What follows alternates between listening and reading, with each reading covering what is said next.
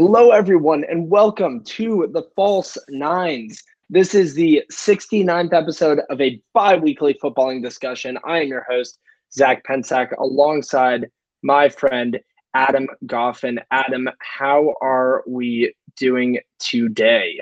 Footy, Zach. All of the underdogs are winning footy. Ooh, interesting. Give me a little more on that. Well, we'll get into the European tournaments here a little bit later on. Oh, okay. But yeah, the underdogs like Liverpool and Chelsea pipping Leicester to the top four again. That's good.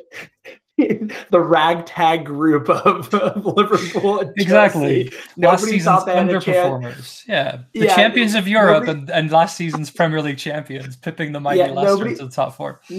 Nobody thought that Liverpool had a shadow of a chance this year coming off their first Premier League victory, and somehow they made it back into the top three. I can't wait for the Last Dance 8-part docuseries on Liverpool's year.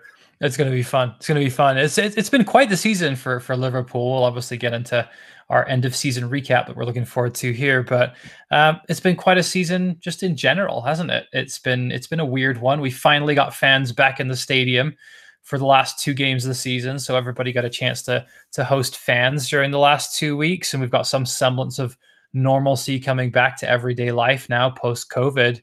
But it's it's been a strange one, Zach. I think when we look back on 2020-2021 season, I think it'll be one that has a little bit of an asterisk next to it in terms of like the way that teams played. For example, Callum Wilson has still not played in front of the Newcastle fan base.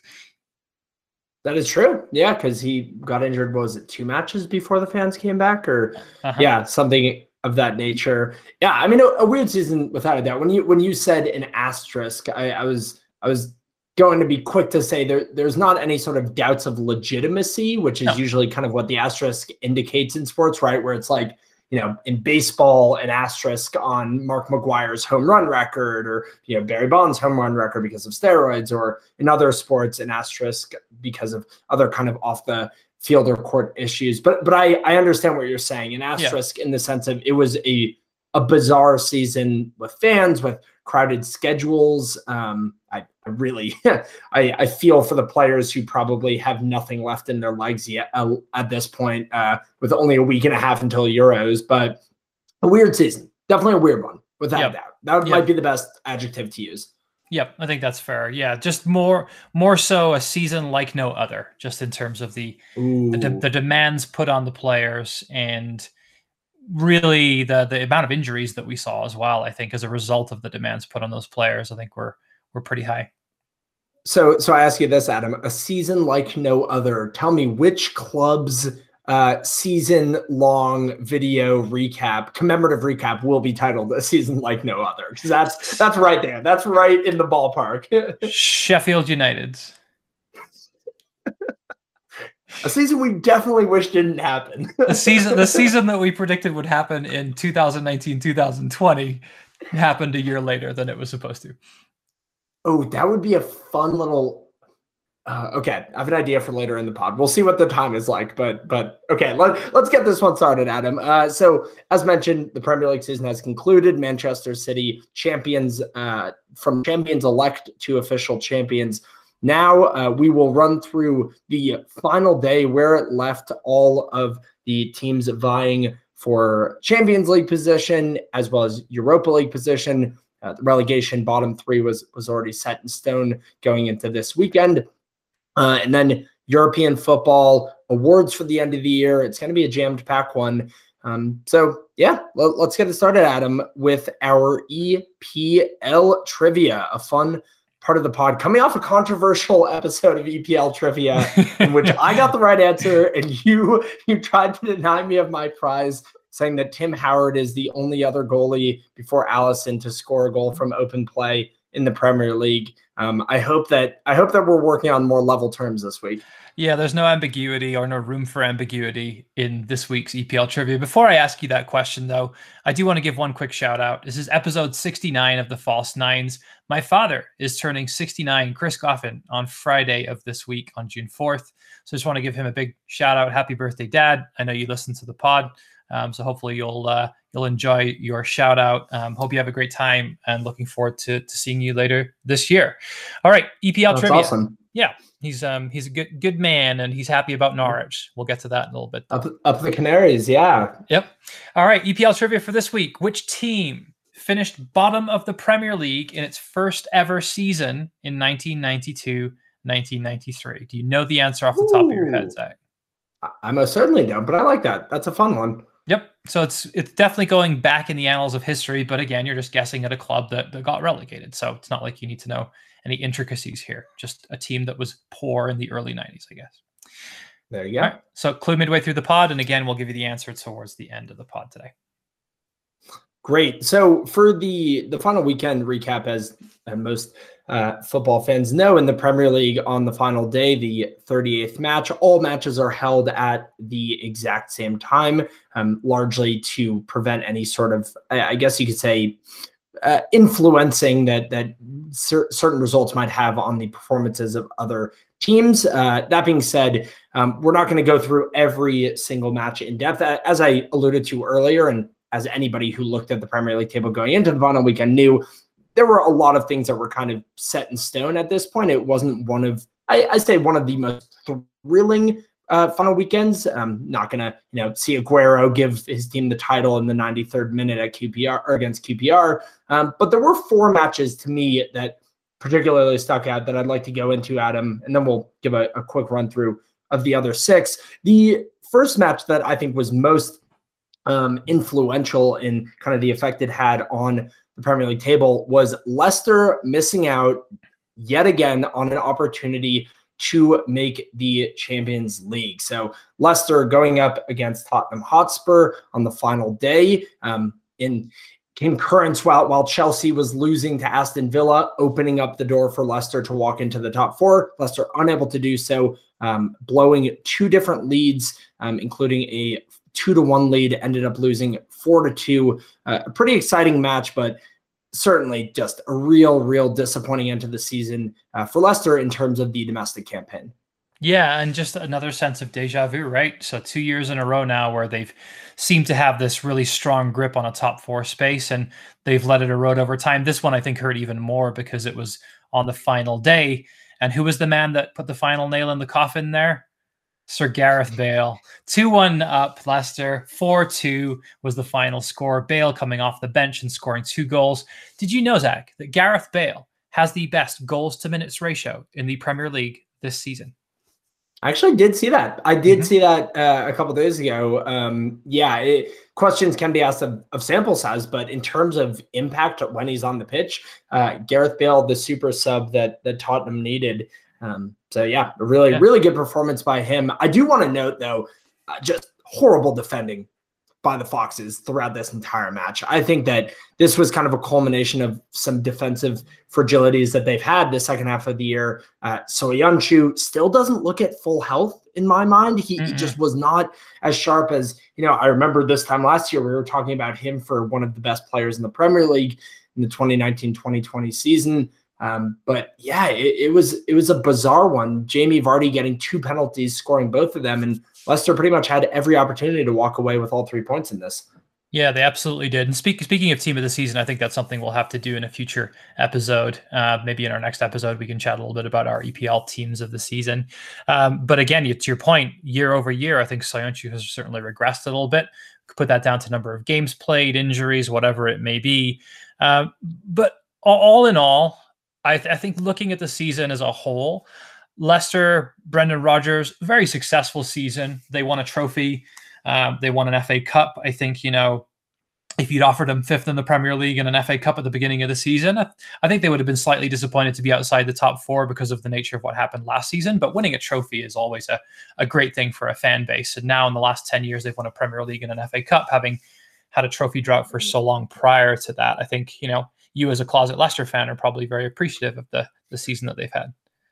Yeah, I mean, that's the interesting question, right? Is this season, if you had to put it in black and white, a success or a failure for Leicester, just given the way that it ended? And I agree with you. I think that all things being equal, it was a successful season, at least for, you know, the city of Leicester, the club of Leicester, first FA Cup in team history. You could tell how much it meant to them, to the owner, you know, the son of the fallen previous owner of Leicester, who passed away a few years ago in that tragic helicopter accident. And I think that Leicester continues to be such a model for excellence of how to break into the top four, or rather break into the top six, let's say, and stay up there. Obviously disappointing to fall out of the top four, but I'd say overall a successful season for Leicester, and for Tottenham Hotspur, a successful end to the season, as they will now be entered in the new quote-unquote third tournament in European football, so qualifying as the seventh-place club, and will now be competing for some sort of pseudo-silverware, if you will. It is called the UEFA Europa Conference League, Zachary, and you're absolutely right. Tottenham are the first and only English club to have competed in it. A couple things before we wrap. On the Leicester side, I don't know if you heard Gary Lineker. He's been doing live football with BT Sport for the Champions League for some time now. And I love the quote. He basically turned down a big money offer to stay on with them and do the live football. He does Match of the Day, obviously, but that's recorded a little bit later. And he turned it down so that he's a beloved Leicester fan, so that he could go and follow the Foxes in Europe with his kids. And I thought that was just a really cool sentiment and cool thing to do for Gary Lineker, putting family before the money. Obviously, he's a very successful presenter in his own right. So I thought that was kind of a nice gesture on his part. I did see that as well. I was curious if that was going to preclude him from Match of the Day, but obviously BBC, BT Sport, two different entities. And yeah, that was a pretty neat thing to say. Is Gary Lineker from Leicester? Because I know he played the majority of his career there, but do you know if he is a born and raised lad as well? I do not know. I'm not sure. No, he's definitely obviously an English striker, and he was born in England, but I don't know where. You could look it up here and check it out. Okay. Here, I'll give you a little segue while you can look up Gary Lineker here. On the Spurs side, you mentioned the Europa Conference League. I'll go back to Gareth Bale, though, for a second. There was a comment that came out in the media from him at the end of the season. They asked Gareth Bale, do you know what your plans are for next season yet? And he made a comment where he said, I do know what's happening, but I don't want to say anything until after the Euros, because it will just cause utter chaos. And people are speculating on what that might mean. Oh, I didn't see that. You didn't see that? Ooh, that's spicy. So people are speculating that Gareth Bale might retire after the Euros. I do not see that happening. Personally, as a Welshman, we haven't qualified for a World Cup since 1958. Prior to Euro 2016, that was the only major tournament that Wales had ever qualified. Now they've qualified for back-to-back Euros in 16 and 20.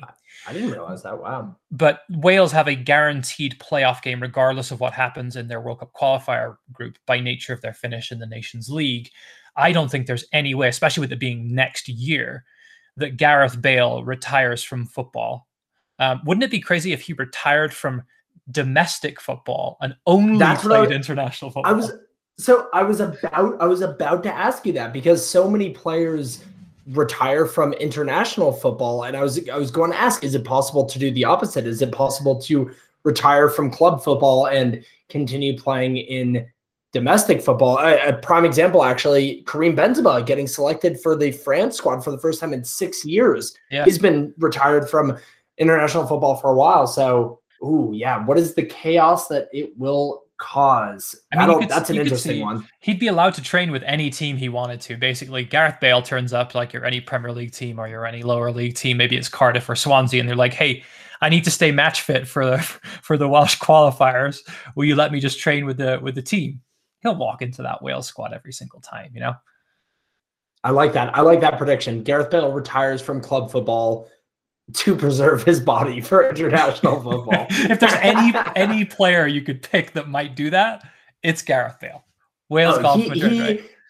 Yeah, Wales, Golf Madrid. Yeah, that's great. I do like that. That's exciting. All right, wonderful. So Tottenham holding off Leicester to finish for a Champions League spot. Tottenham getting the UEFA Europa League Conference Championship title bout, SummerSlam, Intertoto. Another team that missed out on Champions League in a little less dramatic fashion as they kind of slept up the last few weeks. West Ham, final day victory, giving them the Europa League berth. Really, really impressive season by West Ham, and capped off by a comfortable 3-0 drubbing that, kind of a walk in the park, if you will, at home as well, which is always nice when you're confirming European football. Yeah, absolutely. Before we move on, though, did you find out where Gary Lineker is from? He is from Leicester. He is. Okay. Yeah, that's pretty cool. Gary Lineker is such a well-liked guy. I really like Gary Lineker. He's a good dude. Yes. Okay. West Ham. So West Ham. Incredible season for Moyes and West Ham. Ran out of superlatives towards the end of the season. You know what, though? Newcastle took 6 points off them. A team that finished in European place. That is a fact.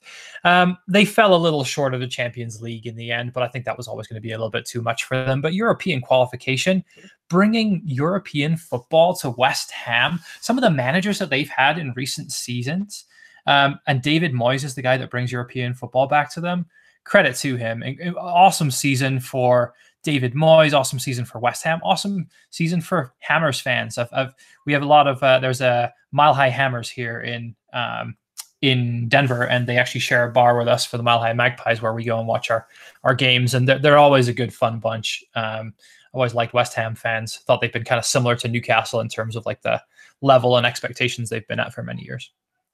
Yeah, I have nothing wrong with West Ham. In fact, a good friend of mine in Denver, Johnny, him and I moved to Denver together in 2018, and he at that point was not a football fan, but just loves sports in general, and asked me, what team should I follow? I want to get into it. The culture seems so fun, and I told him to follow West Ham, and he's become a pretty avid West Ham fan, and will text me during the weekends when they're playing. So yeah, I mean, West Ham is I think a fairly likable club. They went through, all the stuff with their owner in the last few years. So a little bit of relatability to Newcastle there. And again, like you said, Moyes, unbelievable things, an exciting team to watch. The question for West Ham is how many of the players can they hold on to, especially their two Czech superstars, Kufal and Souček, two of their best players this season, mm-hmm. Declan Rice. Can they sign Jesse Lingard to a permanent deal? A lot of questions in the summer, but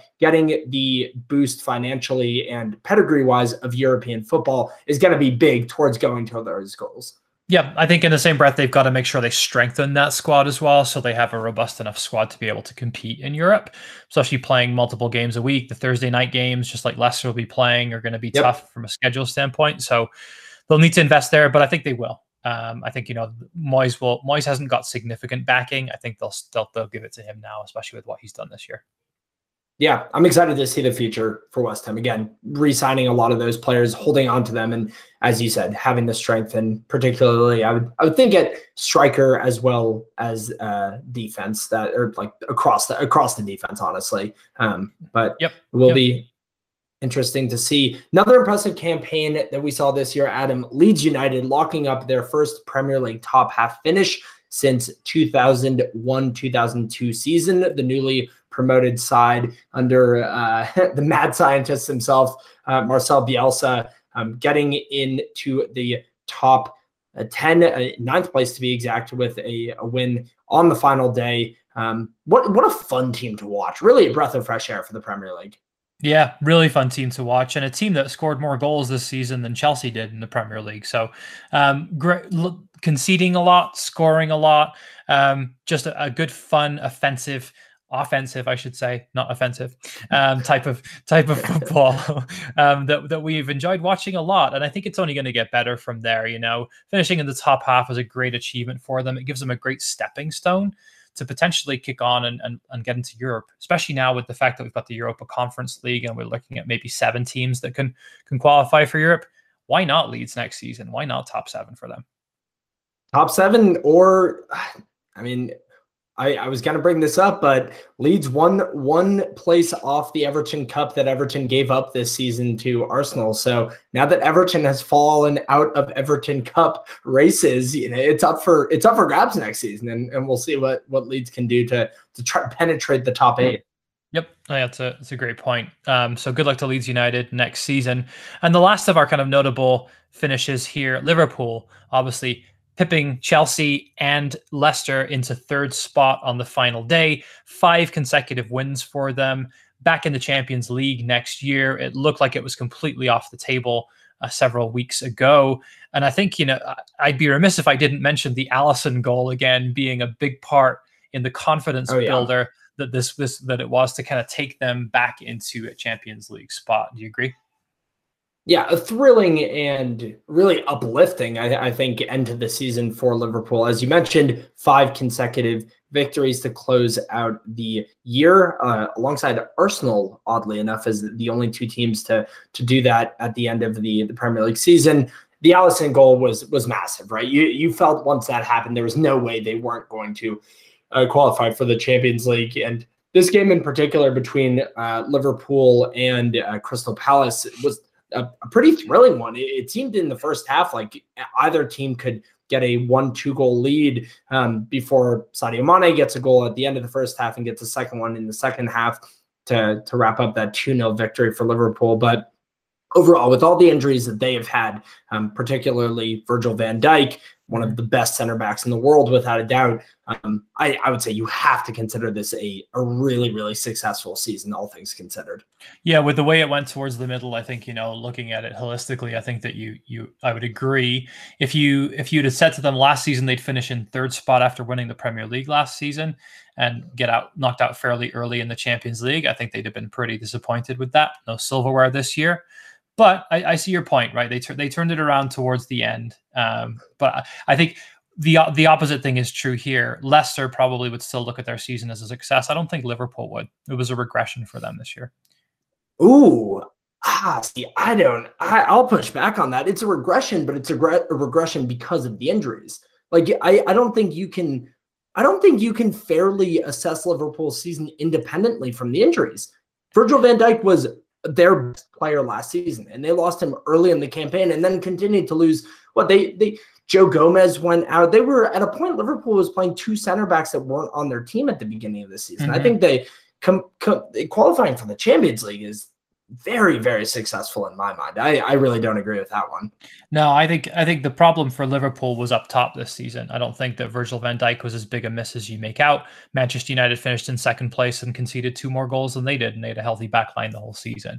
So you and I have had this argument before. I think that Klopp needs a little accountability for the season that they've had here. I think he waited too long and brought in a bunch of crap in the January transfer window, didn't bring in any real strong defensive reinforcements. Should have done a bit better in there in terms of Kabak and the League 2 defender that he brought in. You know, they haven't really cut it, right? So I think there needs to be a little bit more accountability on Jurgen Klopp's doorstep. And I think that, you know, 69 points from 38 games is, you know, they're very fortunate to have made the Champions League this season. But back in the Champions League they are, and that's really all that matters at this point. Yeah, an interesting season for Liverpool. I think they're maybe the poster child for what we were talking about before, of just a season to remember, whether it's for positive or negative reasons. So those were the 4 most notable matches that Adam and I picked out in the final weekend. Adam, let's run through the other 6 matches so that we can you know, not leave anybody behind. Our beloved Newcastle United finishing the season with a 3rd win in 4 matches to lock up 12th place. You know, the dream season that every single Newcastle fan wanted, landing right there in the middle of the Premier League table. Some other notes. Do you have anything you wanted to note on the Newcastle match? No, just a little credit for Steve Bruce there, I think, right? A little tip of the hat. Finishing in 12th spot, pipping Wolves to 12th right at the end of the season there. No Wilson for the last few games. Still managed to overcome and have a good last few games there, including a victory in front of our own fans. So, you know, could have been a lot worse. You predicted a while back that we would go into the final day of the season, not having anything to play for because we would already have been relegated and Fulham would be safe. In truth, we finished 17 points above Fulham. So it just goes to show that very wrong the turnaround that we had towards the end of the season. And, you know, many people agreed with you at the time, myself included, didn't think it was going to be that big a gap, but we'll tip of the hat to Steve Bruce there. Credit for a strong end to the season. Absolutely. We'll see if he gets any budget in the summer, and that's something you and I can hold our off-air opinions towards. All right, so a few other matches that took place on the final day. You had Arsenal getting you had Manchester United getting a victory in their final match. It was 19-year-old Swedish winger Anthony Alanga getting his first EPL goal, so a name to watch going forward. Sheffield United, as you predicted, Adam, getting a win on the final day against Burnley, matching the lowest goal total in EPL history with 20. No goals and no assists for our boy Rian Brewster.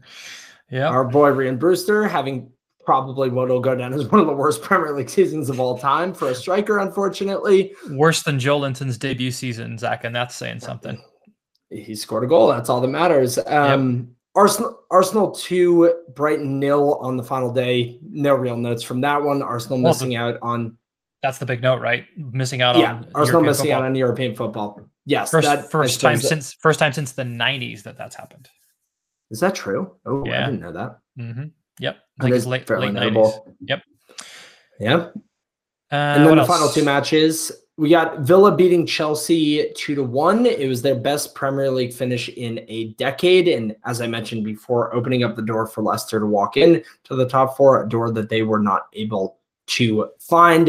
And then finally, and we'll talk about Manchester City in just a minute in a more recent fixture, but Manchester City, a 5-0 beating of Everton. Sergio Aguero getting 2 goals off the bench to cap his career at Manchester City, the greatest ever non-English striker to play in England. So tip of a cap to him. Although, again, we will talk about how Sergio Aguero was involved or perhaps not involved in a more recent match for the citizens.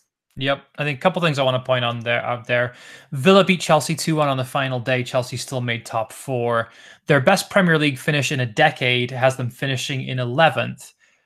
As a Villa fan, holistically, 11th is a great finish, and it's progress on last year where they stayed up on the final day. Are you slightly disappointed to finish in the bottom half as a Villa fan, given the start to the season that you had, where you annihilated the champions 7-2 at Villa Park? I don't think so. I think that was kind of realized by everybody to be a bit of an anomaly. And they finished in 11th, but they finished 10 points above Newcastle, which is the largest gap between two clubs in the Premier League besides Burnley and Fulham going 17th to 18th, and then Manchester City, Man United, and 1st and 2nd. So you see three pretty stark divides there, right? 1st and 2nd, Manchester City running away, Villa, Newcastle for the top 11, bottom 9, and then Burnley, Fulham for the bottom 3. I think that Aston Villa had a very, very successful season, and I don't think that, you know, the regression to the mean, if you will, the mean was better for them than they might have expected. So a good season to build off of. Yep. And then Aguero, we'll talk about a little bit more, but confirmed today that Sergio Aguero has made the move. First picture of him in a Barcelona shirt today. So we would anticipate probably Lionel Messi staying for at least another season to play alongside his BFF, Aguero. Yes, absolutely. I would be shocked if anything else happened. Oh, sorry. Before we move on from that, Everton. 5-0 drubbing on the final day to Manchester City. Finished in 10th place, bottom of the top half. Very similar to Villa in terms of the strength of their start to the season. Just kind of fizzled out, didn't it? So for in terms of a team that I think will be disappointed, Everton certainly will look at this season as an abject failure. Not just the start to the season, but the amount of money that was brought in. Carlo Ancelotti, a world-class manager, brought in, and finishing in 10th with a negative goal differential is a really, really poor campaign behind a newly promoted side in Leeds United, behind West Ham, a team that finished just above the relegation zone last season. I think you can make a case that Everton, outside the three teams that got relegated, had perhaps the most disappointing season out of any club. Oh, that's a big one. Yeah, I think, yeah.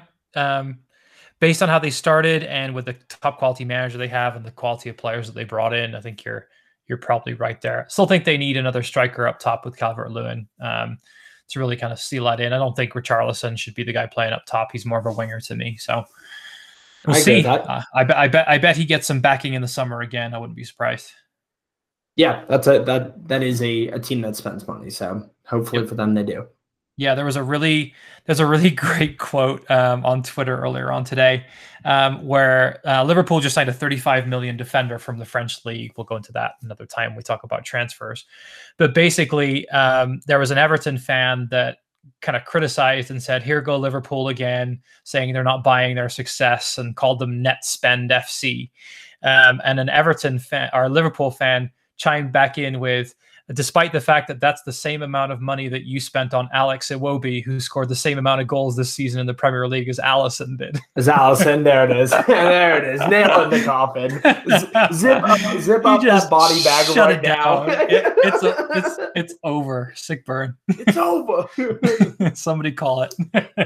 Yeah, I'm waiting for what's the commentator's name from WWE? The Southern gentleman, Jim Ross. I knew it was Jim Ross. It's just like, by God, it's over. By God. he's already dead. By God, we witnessed the murder. Yeah, that's oh God. Don't put yourself out there if you're gonna get roasted like that. No, he definitely Net Spend FC indeed. Anyway, great last week, game of the great last day of the season, great last week of the season, and we have our final league table of the season. So congratulations to those teams making it into Europe top four. Again, just to recap: City, United, Liverpool, Chelsea in the top four, Leicester and West Ham making the Europa League, Tottenham making the Intertoto Cup, and then the final three: Fulham, West Brom, and Sheffield United going down to the Championship this season. Indeed, they went gently into that dark night. Okay, Adam, before we take our commercial break, do you want to give us trivia question number 2 of the night? I do. Or trivia clue number, I guess, 1. Clue number 1, yeah. I got all that wrong, yeah. That's all right. So EPL trivia, again, reminder of the question: which team finished bottom of the Premier League in its first ever season in 1992-1993? Here's your first clue, Zach. Your co-host Adam has lived in this city for several years during his life. Ooh.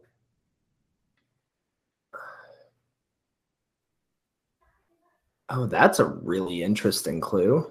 Yeah. So obviously not going to be a great clue for our listeners, but it's got you thinking, which is what I was hoping it would do. We'll have a better clue towards the end of the pod. And before we go into our commercial break, just a tip of the hat to Harry Kane, top scorer officially this season with 23 goals, finishing one ahead of Mo Salah on 22, and also top assister in the Premier League, finishing on 14 assists, 2 in front of Bruno Fernandes and Kevin De Bruyne, earning his big money move to Newcastle this summer. Harry Kane. Newcastle wasn't going to spend the money, but now that he locked up both those places, we have no option but to do so. That's right. Yep. We don't have the added distraction of the Intertoto Cup, so he's going to come to St. James's Park. Exactly. Yeah, he really gets to build a new foundation here. Exactly. Okay, good stats, good trivia clue. Again, we'll take a quick commercial break, and when we come back, we will dive into end-of-season awards and then the finals of both the European tournaments that have occurred since our last episode.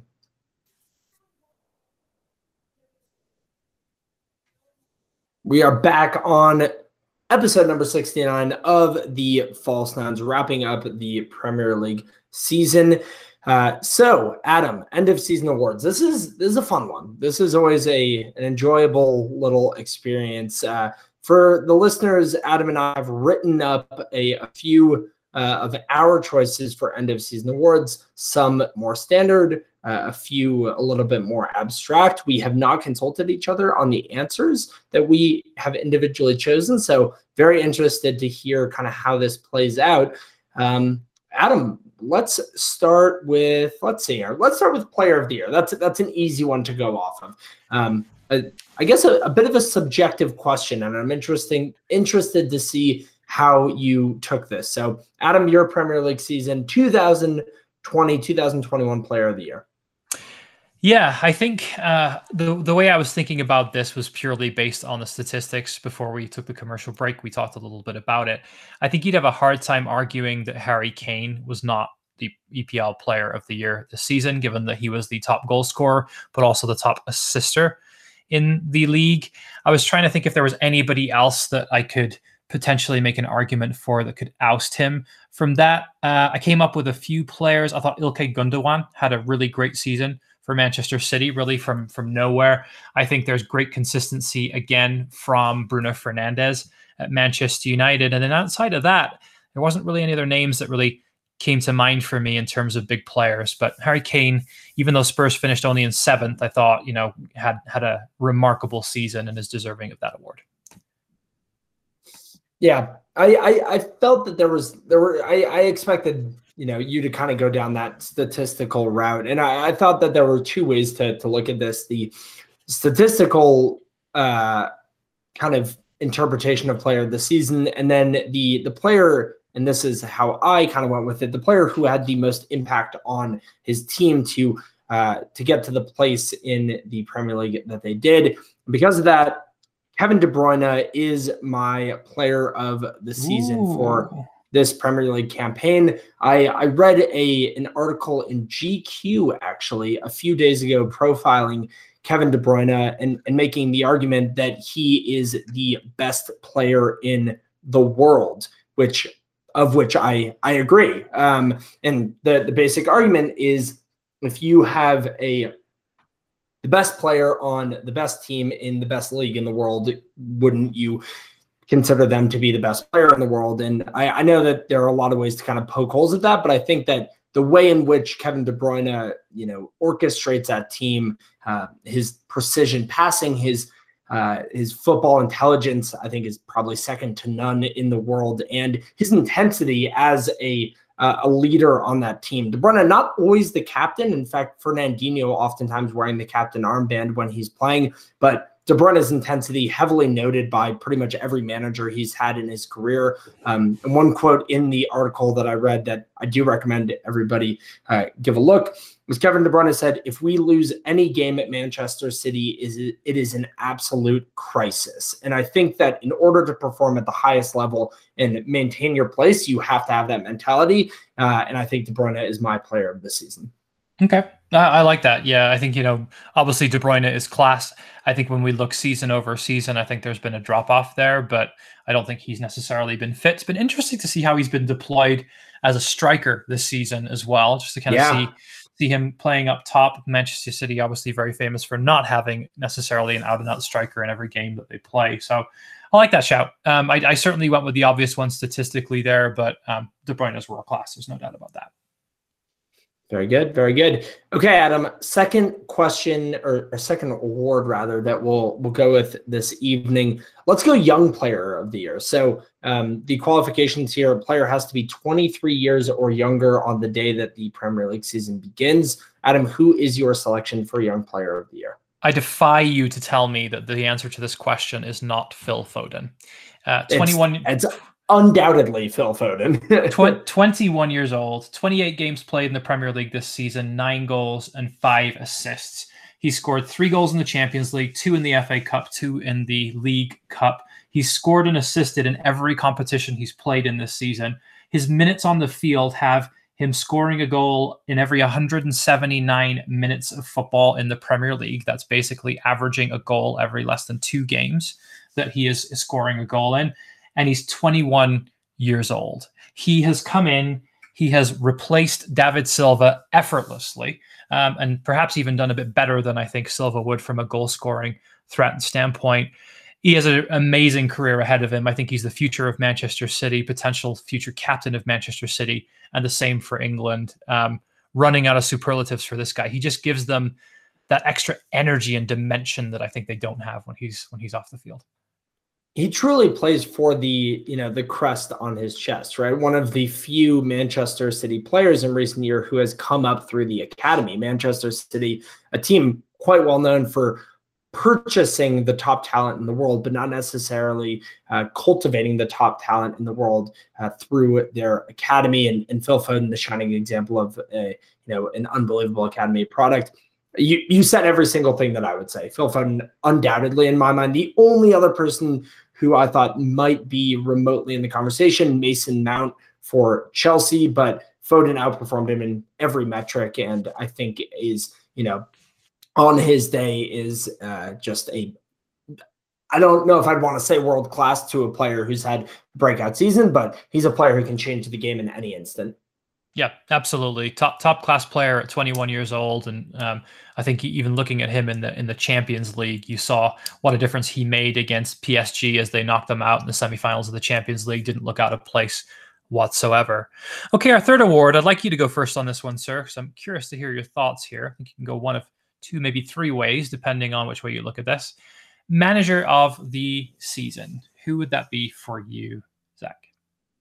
So this is a person that we have given quite a lot of complimentary words to in our podcast so far. David Moyes is my pick for manager of the season in this Premier League campaign. I think Pep Guardiola for Manchester City, the title winners, is the easy choice. And I went with Moyes simply because of the drastic improvement that we saw from West Ham, going from 16th in the table last season to European football, 6th place, a jump of 10 spots, only bested technically, I guess you could say, by Leeds, who came up from the championship and ended in the top half of the table. But what David Moyes has done with that team, what he's done with the resources there, and the way in which their scouting department also has, picked off the Czech league, which is a largely overlooked European league for a lot of talent. I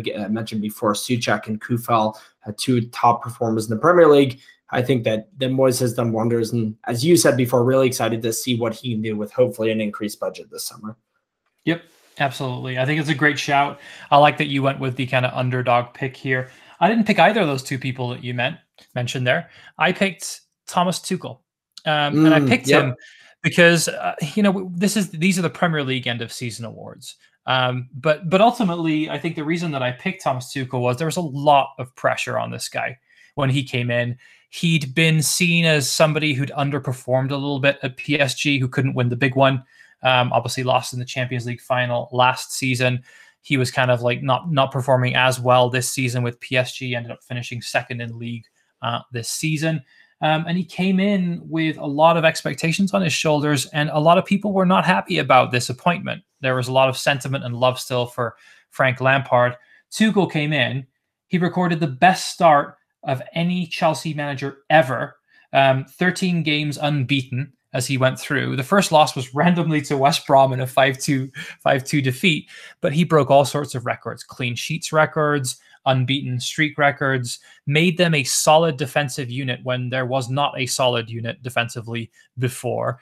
Came in, lost an FA Cup final, won a Champions League final for them, got them to the top four on merit.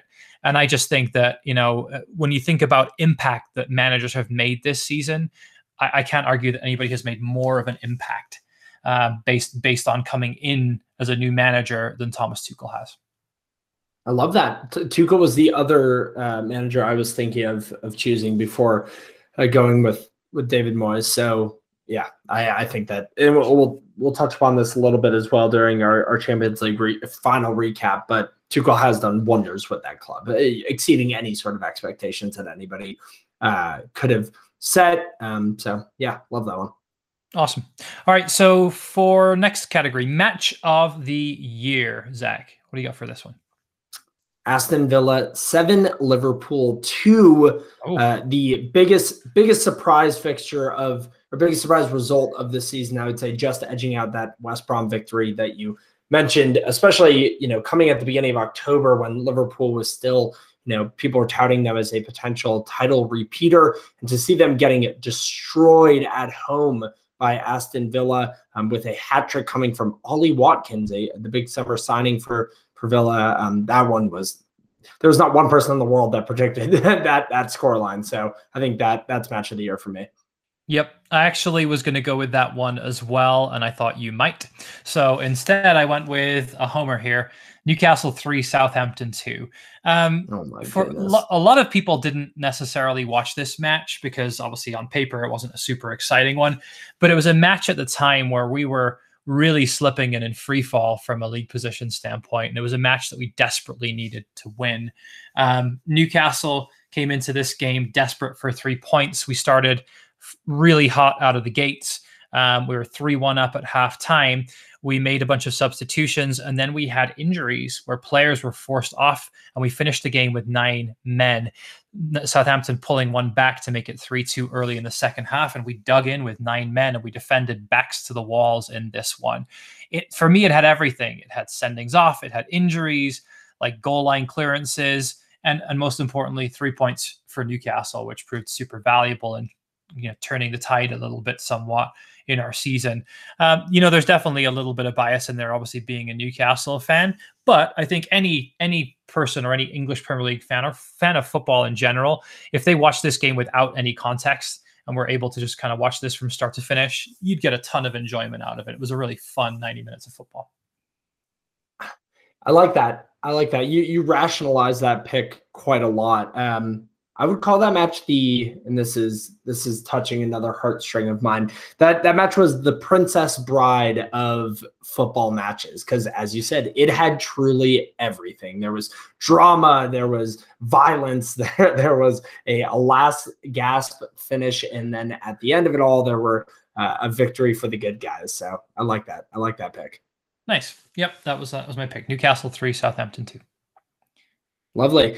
And from match of the year to moment of the year, you can really interpret this in quite a few ways. So curious to see what you went with here.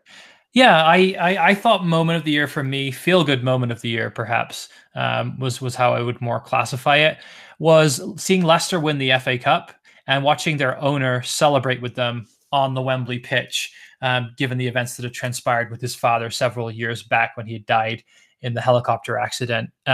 Just really cool, starting to see fans back in the stadium. For me, it was one of the first true memories of seeing a game where you had fans back in the stadium post-COVID, where they really just they made the noise of 80,000 in that game, right?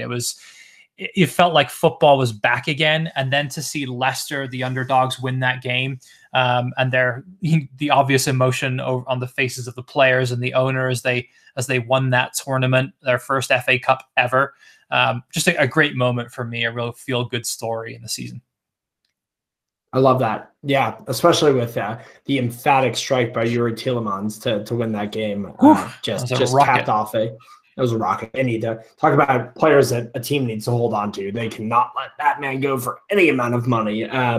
But yeah, that's a great choice. I really like that, Adam. I went with a moment that we've talked about before. It was Allison's game-winning header against West Brom that put Liverpool back in the Champions League spots, a place that they did not relinquish. And just the rarity of it, the excitement, the quality of the header. It wasn't, some scramble in the box and him just tapping it in. He really just had a almost Drogba-like snap of the neck to put the ball at the back post. So for pure entertainment value, I went with Allison's header there.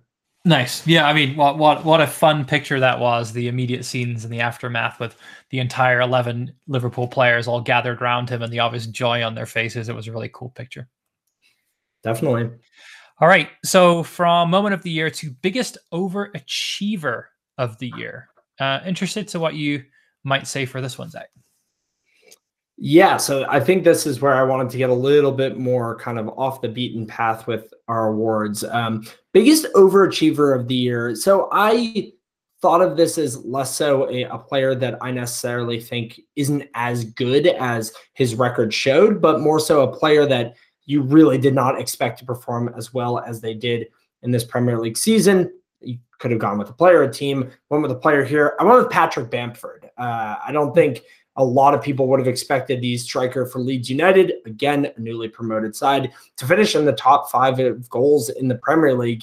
And Bamford, a consistent player at the top of that Leeds United formation, just a really kind of classic number 9 in a lot of ways, and a player that I'm really excited to see where he goes going forward. Hopefully stays at Leeds. Hopefully they can continue to build on that. But in terms of achieving something over what was expected, I think Bamford takes that for me. Yeah, I think we've talked about it a few times. A lot of people expected Rodrigo to come in and be the main man there, and it was absolutely not. It was Patrick Bamford. So love that you gave him a shout there. I went with somebody that you've already given an award so far. I went with David Moyes. Nice. I like that. Not a player, manager for biggest overachiever of the year, and for obvious reasons I won't go into here. But I think just in terms of expectations going into the seasons versus reality, I don't think anybody else performed at a better clip than Mr. David Moyes did and his West Ham team did. So credit to him there. Great season. So from biggest overachiever then to biggest underachiever. Again, interested to see how you interpreted this one. Who performed, well below the bar this season, Adam? Rhian Brewster for me. I mean, it's the obvious one. We've talked about it again.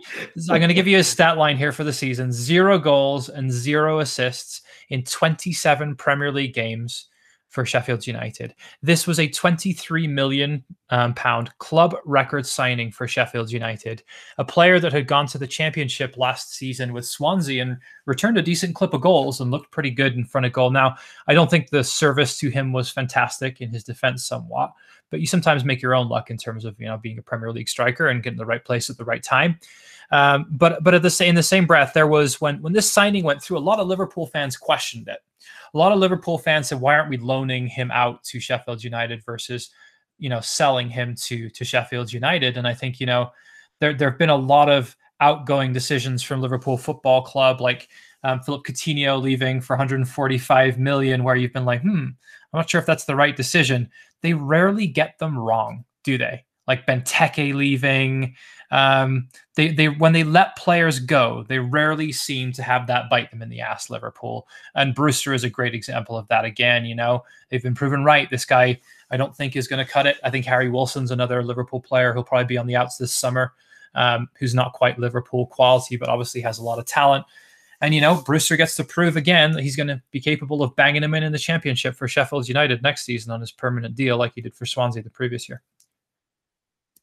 There you go. Yeah, it's tough to say that there's anything positive. Well, there is not anything positive to take from his season. We can objectively say that. So I think that's a good one. Okay, I like this. I feel like you and I, Adam, are kind of taking the awards in different directions, and I feel like this is. I'm enjoying how this is playing out. For biggest underachiever, I went expectation versus return. I went with Timo Werner. All the hype that existed in his move from RB Leipzig after they made that Champions League run last season. He was I would argue he was potentially the biggest name signing coming into the Premier League from another league last summer. The young German striker who seemed to kind of be scoring for fun. And I think you can make a very solid argument that Timo Werner did find his place in this Chelsea side. And we'll talk about it in a minute. I think he played actually quite well in the Champions League final, despite not scoring. But in terms of, again, expectation versus product and return, Timo Werner looked like a shell of his former self in front of goal, that really, lacking a kind of that decisive final product and the killer instinct that a striker oftentimes need to have. So again, I think it'll be interesting to see what they do with him next season. I could certainly see Timo Werner continuing to play for Chelsea, potentially in a different role, but very much so an underachiever this year.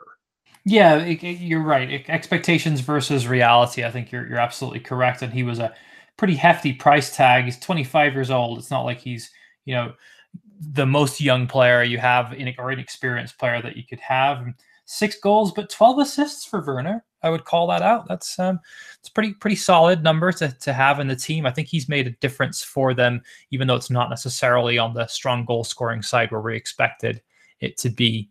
But I like that. I like that shout as well. That's a great way to do it. One other person I wanted to give an honorable mention to is Anthony Martial.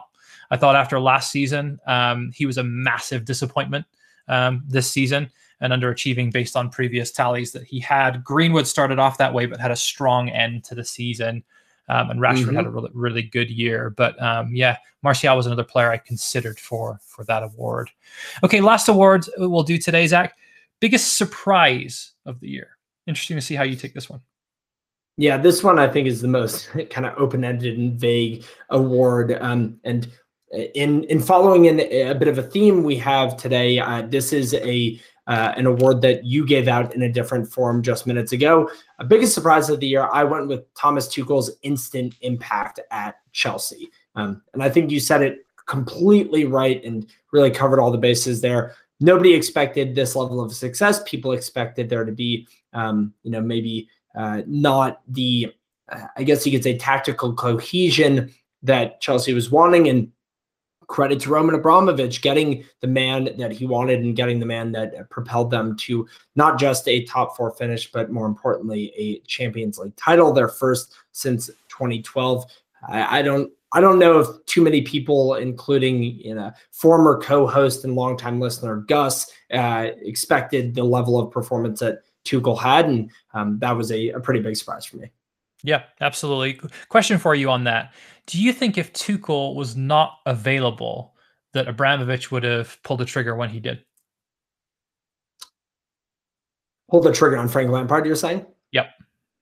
That is a really interesting question. That I suppose then the kind of follow-up question was Tuchel the man that Roman Abramovich wanted from months out? Because when back in January when we talked about the Lampard firing, there were a lot of reports that this was kind of stewing for a number of weeks. I'm not sure that he would have. I think that it timed perfectly, right? It timed so well that Tuchel, got fired at PSG. They brought in Pochettino, and he was immediately available after quite a significant rise, going from Mainz to Dortmund to PSG in under 10 years. So that, I don't know if he would have fired Lampard, although we all know that Roman Abramovich, I'm having a tough time with that name today, is not a man afraid of pulling a trigger very, very kind of reactively.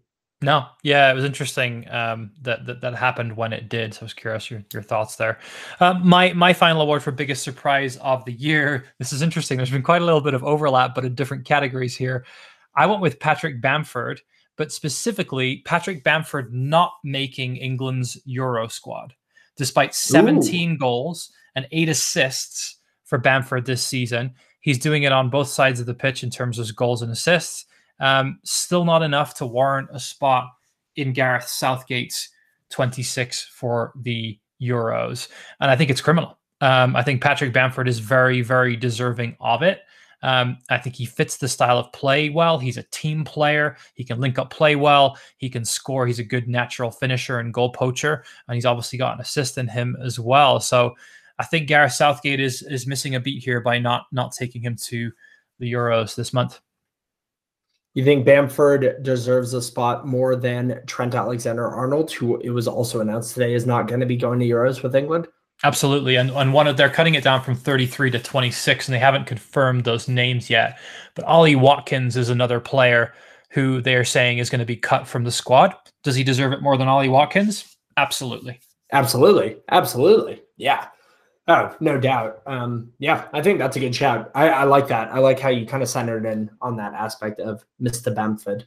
Yep. He's a top player. And again, you said earlier on, you hope it's at Leeds next year. Why wouldn't it be, right? 17 goals in the Premier League this season. He's proven he can do the business. He's 27 years old. Build a attack around him. He can certainly be capable of, being the focal point of that attack.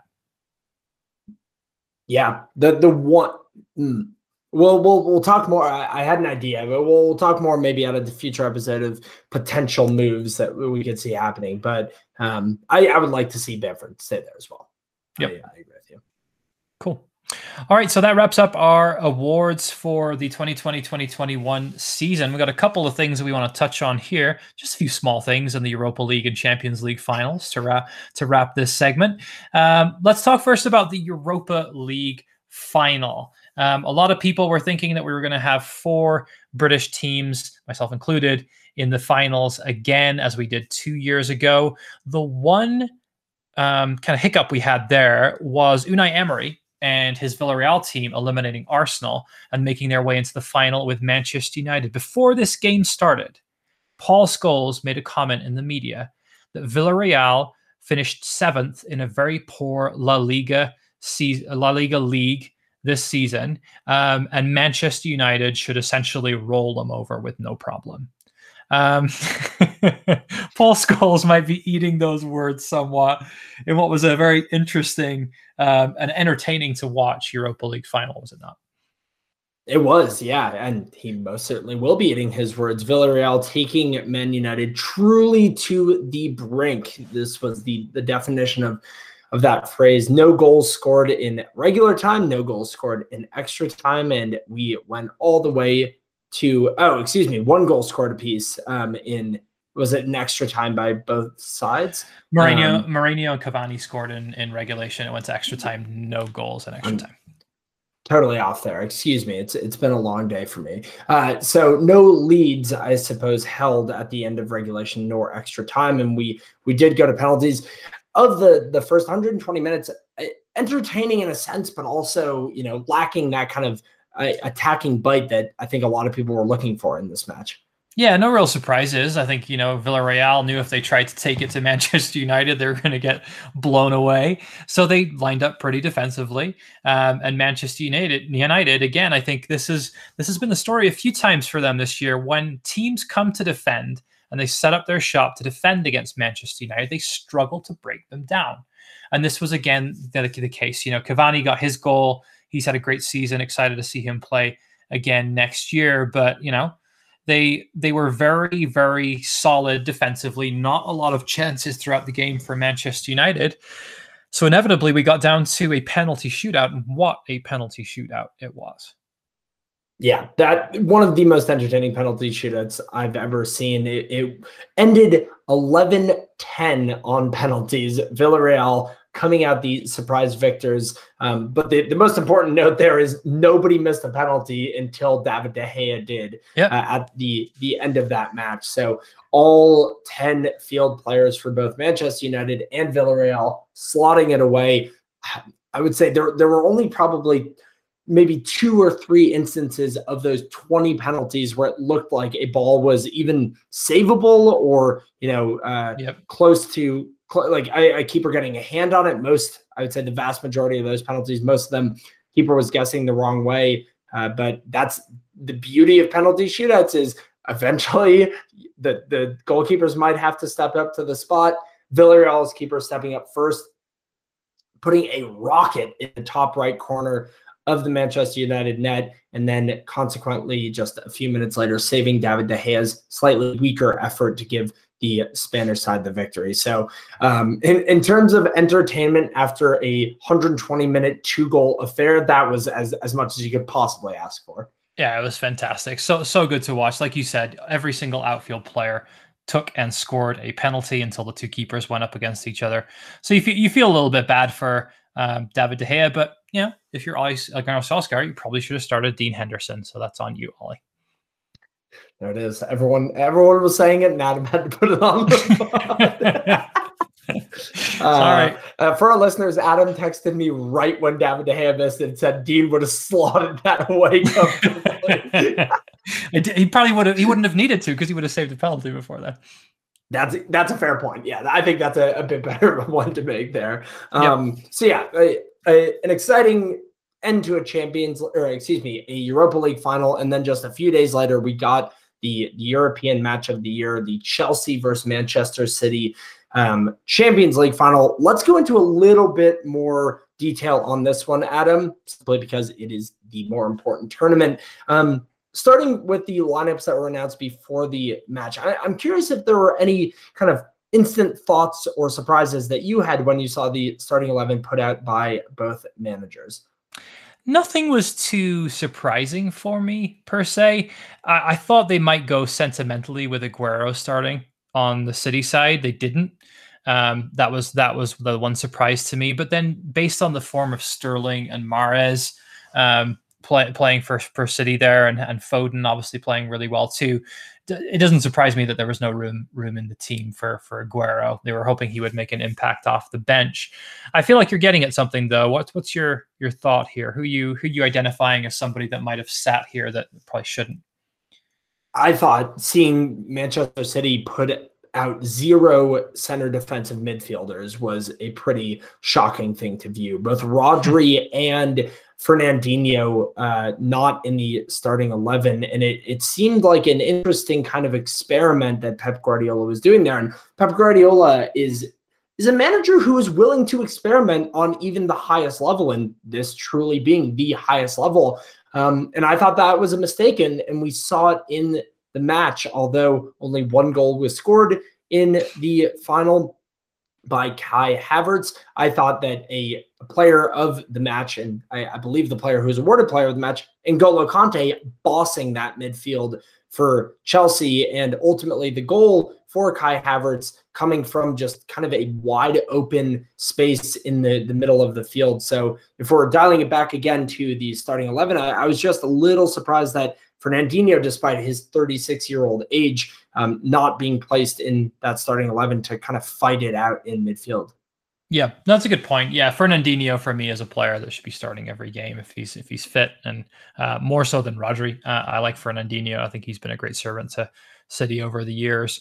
I wasn't surprised in the way that the teams were set up. I think there was precedent for that based on what we'd seen in recent weeks.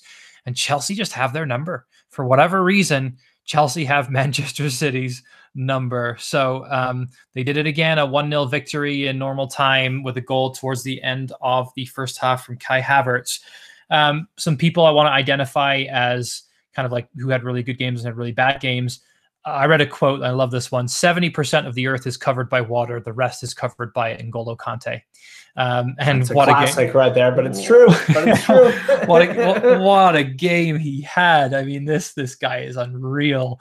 And I was also looking at a graphic that they showed about the progression that he's had in his career. Yep. And just in the last 3-4 seasons, he's won a World Cup, he's won a Europa League, and he's won a Champions League, and obviously and a Premier League, and the Euros are here on the doorstep as well, right? So really, that's the last one that he hasn't won from a professional career standpoint, unless he goes to a different country and starts trying to win domestic leagues there. But he's done it all in football. And, you know, this guy started off in the third tier of French football 10 seasons ago. So just incredible. Tip of the cap to N'Golo Kante there. And then I thought Mahrez and Sterling had stinkers. I was expecting so much more from those two, especially. Really, really disappointing for me. Blew it on the largest stage of all. Mahrez, Sterling, and did you even remember that Bernardo Silva was on the pitch towards the end of the match? I guess I had lower expectations for him, though. Fair enough. I believe it was, again, Gus, a noted Chelsea fan who had a hell of a day watching this one, but he was texting me and he said, I don't remember Bernardo Silva getting mentioned once during this match. And that's something that I do want to kind of turn this to the tactical masterclass that Tuchel put out. I think that you can very, very comfortably say that Thomas Tuchel outcoached Pep Guardiola in every aspect of this match, whether it was in midfield, whether it was in his ability, as you said, to kind of neutralize the wingers on Manchester City. Reece James, a player I think that deserves a note. His block on Sterling in the first half, a phenomenal way of getting back. He's played pretty much every minute of the last 30 matches for Chelsea. And then again, I mentioned this before, Timo Werner opening up the space in the middle of midfield to allow Kai Havertz to run in and occupy that area, and eventually him getting by Ederson, putting that ball away. So it seemed as though, from watching previous Chelsea matches, and then consequently I've read quite a lot of analysis of the kind of tactician that Tuchel is, he knew exactly what he needed to do to win this match and hit every single note perfectly. So want to give him a lot of credit as well. Yeah, absolutely. I think you're right there. He was by far the stronger tactically of the two managers. That just leaves Zach. What's next for both teams, right? I think City probably will try and go again next season, again with Pep in the Champions League. This one's got to hurt for them. I actually watched this one in Stoney's Uptown in Denver at a Manchester City bar. So there's a lot of disappointed faces there. I think they got to go again. I don't think Pep leaves this summer as a result of what happened here. And then I think Chelsea next season. I mean, we tipped them potentially for a title push this year, maybe next year under Tuchel. Sky's the limit for Chelsea. Absolutely. 5 of the players who started in that match for Chelsea, age 24 or 25 or younger. And again, in a lot of what I was reading, kind of reflecting on this match, one thing that was noted that I strongly agree with is this Chelsea side is is miles different from the Chelsea side that won in 2012, in the sense of back in 2012 you had Drogba, you had Lampard, you had Ashley Cole, you had a lot of players that it seemed it was this, you know, kind of Champions League of destiny. They were coming towards the end of their respective careers at the top level, and it just had to happen that they would win it. Whereas this Chelsea side, the complete opposite. So many young players, so much talent, and so many players that it still seems have not yet reached their peak. Mason Mount, one of the best players on Chelsea under Tuchel, you know, clearly so much room for him still to grow. And I think Chelsea needs to be competing for the Premier League. I think they need to be competing for the Champions League year in and year out. And I think that if they're able to continue to strengthen and not lose those pieces, I don't see any reason why they're not able to. To answer the first part of that, Manchester City, a lot more questions going into the summer. I agree with you there. I don't think that there's really a scenario in which Pep leaves, but could you see a lot of the players trying to get a move out of Manchester City, especially players that might not be getting a ton of starting minutes at City? You have Gabriel Jesus, you have players even like Cancelo, you have Rodri has kind of slipped up a bit recently. Aymeric Laporte is being heavily linked with a move to his new adopted country of Spain. I think that City is going to be an interesting one to watch, because you have all these players who are brought in from foreign leagues who are essentially expecting to be playing week in and week out. And I think that we might be seeing a few consequences of that, and players that aren't really willing to try to, you know, fight season after season to get time and are looking to be playing first team football every single match. Yep. That's a great point. We will see what the summer brings. You know, they're blank checkbook basically, so they can afford the best players in the world. But again, they're going to want to be playing football. So great point. Cool. All right. We will take another commercial break, Adam. And then, as you mentioned before, we're skipping armchair pundits today. It's a meaty episode. So to allow both of us to get some rest and maybe close this one out earlier than our normal 9:30, 10 p.m. Wrap up, we'll go right into 10 and 90. So, yeah, stay locked in.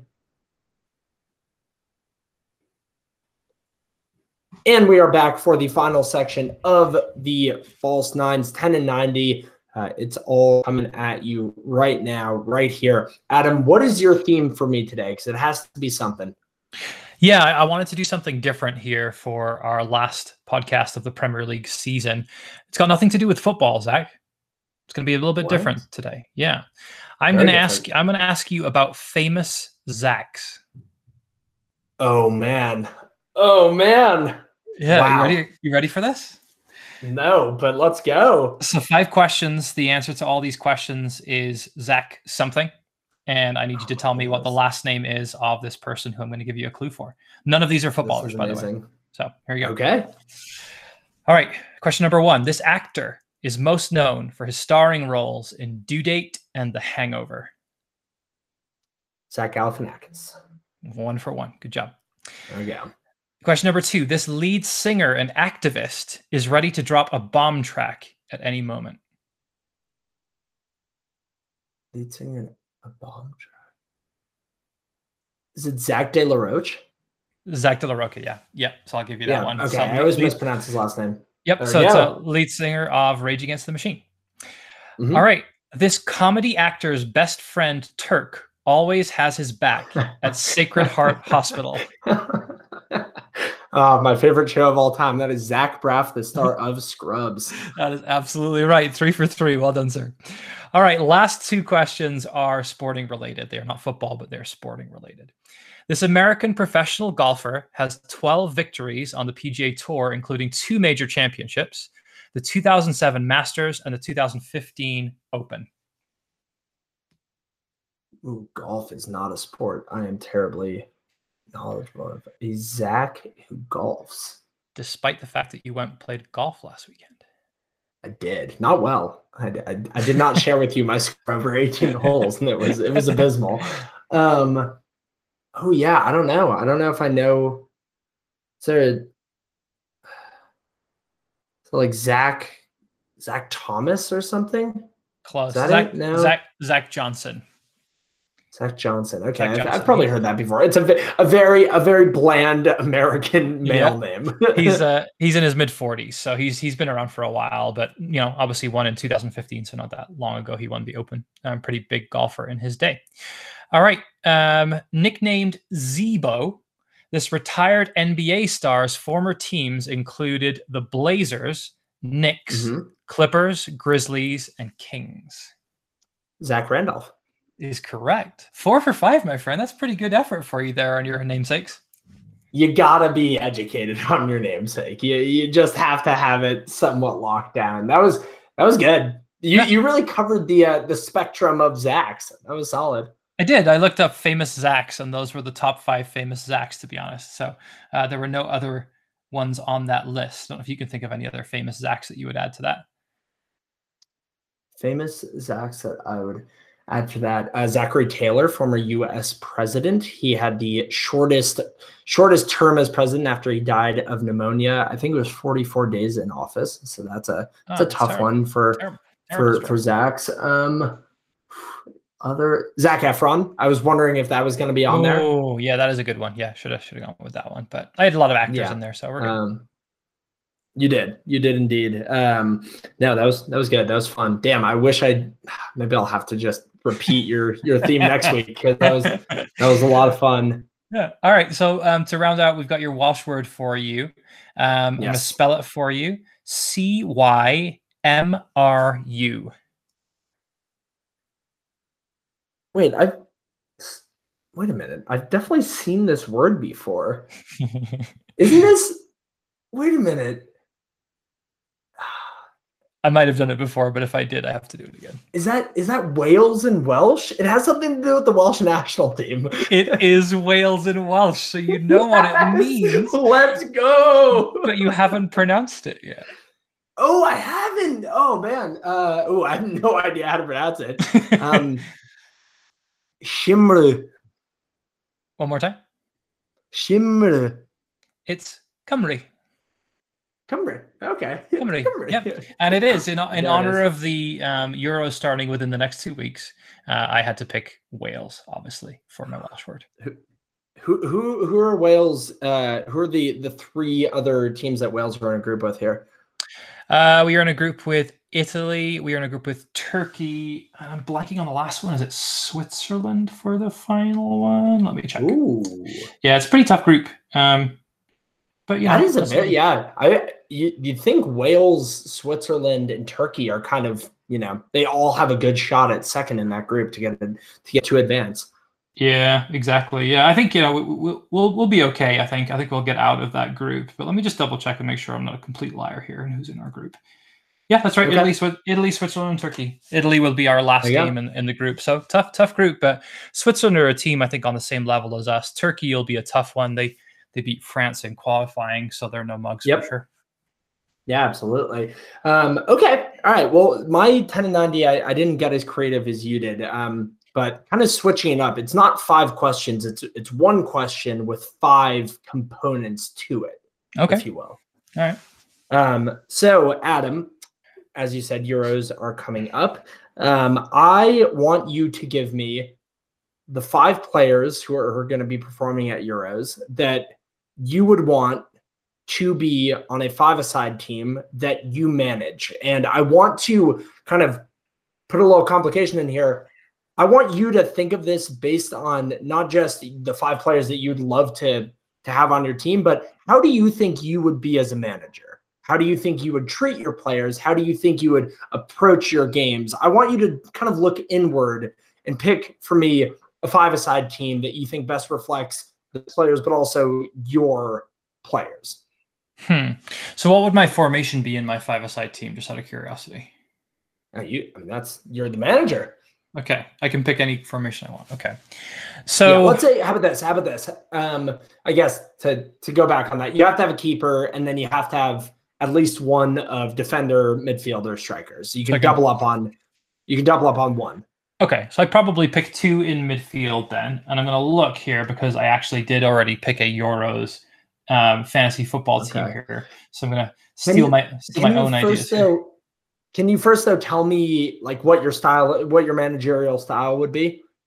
Yeah. Are you going to be a Jose? Are you going to park the bus? Are you going to Jose Mourinho it? Are you going to Marcelo Bielsa it? Are you going to just bomb forward? I think that you're probably smart in a five-a-side team to play out from the back and have a little bit of kind of like a solid defender and then somebody that can kind of like pivot between defense and midfield, and then an out-and-out striker that can bang in the goals. That's kind of my formation that I would have. So either a defensive midfielder or a or two defenders at the back is kind of how I would think through that. So what I would go with here, and looking at kind of my team up top, I think Harry Kane is the man that would lead the line for me. Okay. I would have Harry Kane up top. Very close second might be Romelu Lukaku. I think Lukaku is, very strong on the ball, somebody that like you're not going to get easily brushed off the ball, especially in a five-a-side scenario. I think he'd be great. And then as we look at the rest of the team, I think you've got to kind of throw N'Golo Kante in there, right? He's probably my defensive midfielder that I would put in there. If fit, De Bruyne is a natural starter there in midfield for the creativity to feed Harry Kane in there. If not, he will. I will say it came out today. He will be playing at Euros. He will not be getting surgery on his broken nose or his broken face, and he will be playing at Euros. Great. So let's go with him then. Bruno Fernandes is another one that I would consider there. And then from a defensive standpoint, I'd love to have Virgil van Dijk fit. He isn't. Who would I go with there? Ruben Dias, I think, has had a fantastic season. Would like to see him playing in my team as well. And I just think that the link with potentially having De Bruyne in the same team there, a good spine to the team. And then in goalkeeper, I struggle a little bit here. There's not really for me an out and out keeper that I would want to necessarily start here. This one's tough. Who would I put in there? Like Mendy doesn't even start for his country. Mendy's had a great season. Let's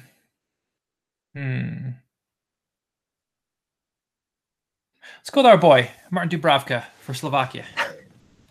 Yeah, who is Slovakia playing? That's a good question. Oh, I have no idea. I gotta look at that.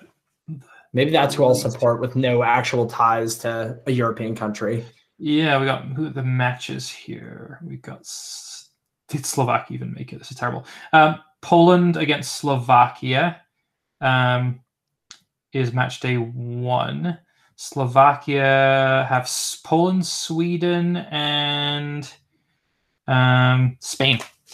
Poland, Sweden. Slovakia is getting it. Slovakia is getting out of that group, 100%. Dubravka is not going to be giving up goals to lousy strikers like Robert Lewandowski. Yeah, and Ibrahimovic is not going to be fit for the Euros. I don't know if you heard that. So that's true. So there's another person that they don't have to worry about there from an offensive standpoint. Very good, very good. As always, 10 and 90, 10 questions taking place in just exactly 90 seconds between the two of us. So always holding strong. Yours were pretty quick, and mine were absolutely not. But I like the question. That was good. Yeah, that was a fun one. Okay, let's wrap it up, Adam. Our final episode of the Premier League season with your EPL trivia final clue and answer. I am still very interested on this one. I'm not set on my answer, so I'd like to hear this. Okay. Which team finished bottom of the Premier League in its first ever season in 1992-1993? The first clue is Adam has previously lived in this city for multiple years during his life. And the final clue is this team has previously won the European Cup. Oh, shit. I have no idea. Oh, you know it's an English team. You know that there are many... There are probably 6 teams that have won the European Cup in England. The one city that I know you've lived in is Cardiff. You went to school in Cardiff. No, Swansea rather, because you went to school in Swansea. I never lived there though. I commuted to Swansea, but it's definitely not. It's definitely not Swansea. It's not a Welsh team. No. Yeah.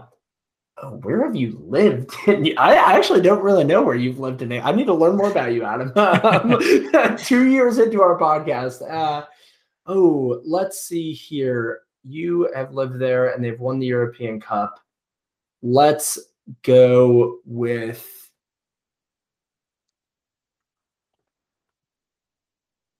You never lived in London, did you? I did not. No. Is it Leeds? They've won a European Cup, right? No, they haven't. Maybe they have actually. I think they might have, but it's not. Yeah, it's not Leeds. I'll give you one more guess, and then I'm gonna cut you off. I am going to go with. I don't think you ever lived there, but Liverpool. Nope. The answer was Nottingham Forest. Nottingham Forest, the tricky trees. Yeah, Forest won the European Cup actually, I think twice. I think they won it back-to-back seasons. I lived in Nottingham from probably the age of about maybe 1 to 3 or 2 to 4, that sort of age, and then moved to Wales. Mm-hmm. Very good. That was fun. Yep, so Nottingham Forest was a fun one. Relegated in 92-93. I don't even know if they've been back up since then. I forgot. I honestly forgot that the relegated was the question. I wouldn't have said Liverpool in that case. I totally forgot that was part of it. I was surprised you went with Liverpool. I'm like, they haven't been relegated. I was thinking about the European Cup at that point. I was just like, who's won a European title? That's funny. Yep. Oh, man. It's a Forest. I got you. Very good. You did get me. Lovely, lovely. All right, so as said, that was our last podcast of the Premier League season. That being said, Adam and I are going to do at least a couple more podcasts covering Euros, which, as Adam mentioned, coming up in just about 11 days on June 11th. It's a Friday. It all kicks off. No rest for the wicked. Every player has to play every day, it seems like, in 2020, 2021. But it should be a good one. And, yeah, we'll be recapping what's happened so far, kind of making live predictions based on the results. Having a lot of fun with it. It'll be a new structure, so it should be a good time. It'll be good stuff, yeah. And obviously, if you're not rooting for anybody else, may I just suggest that you root for Wales because they are fantastic and are likely going to win it all. Yeah, they're the bookies' favorite. That's right, in Wales. In Wales, exactly. Yeah. Wonderful. All right. Yep. Well, I'll see you next time, Adam. Footy.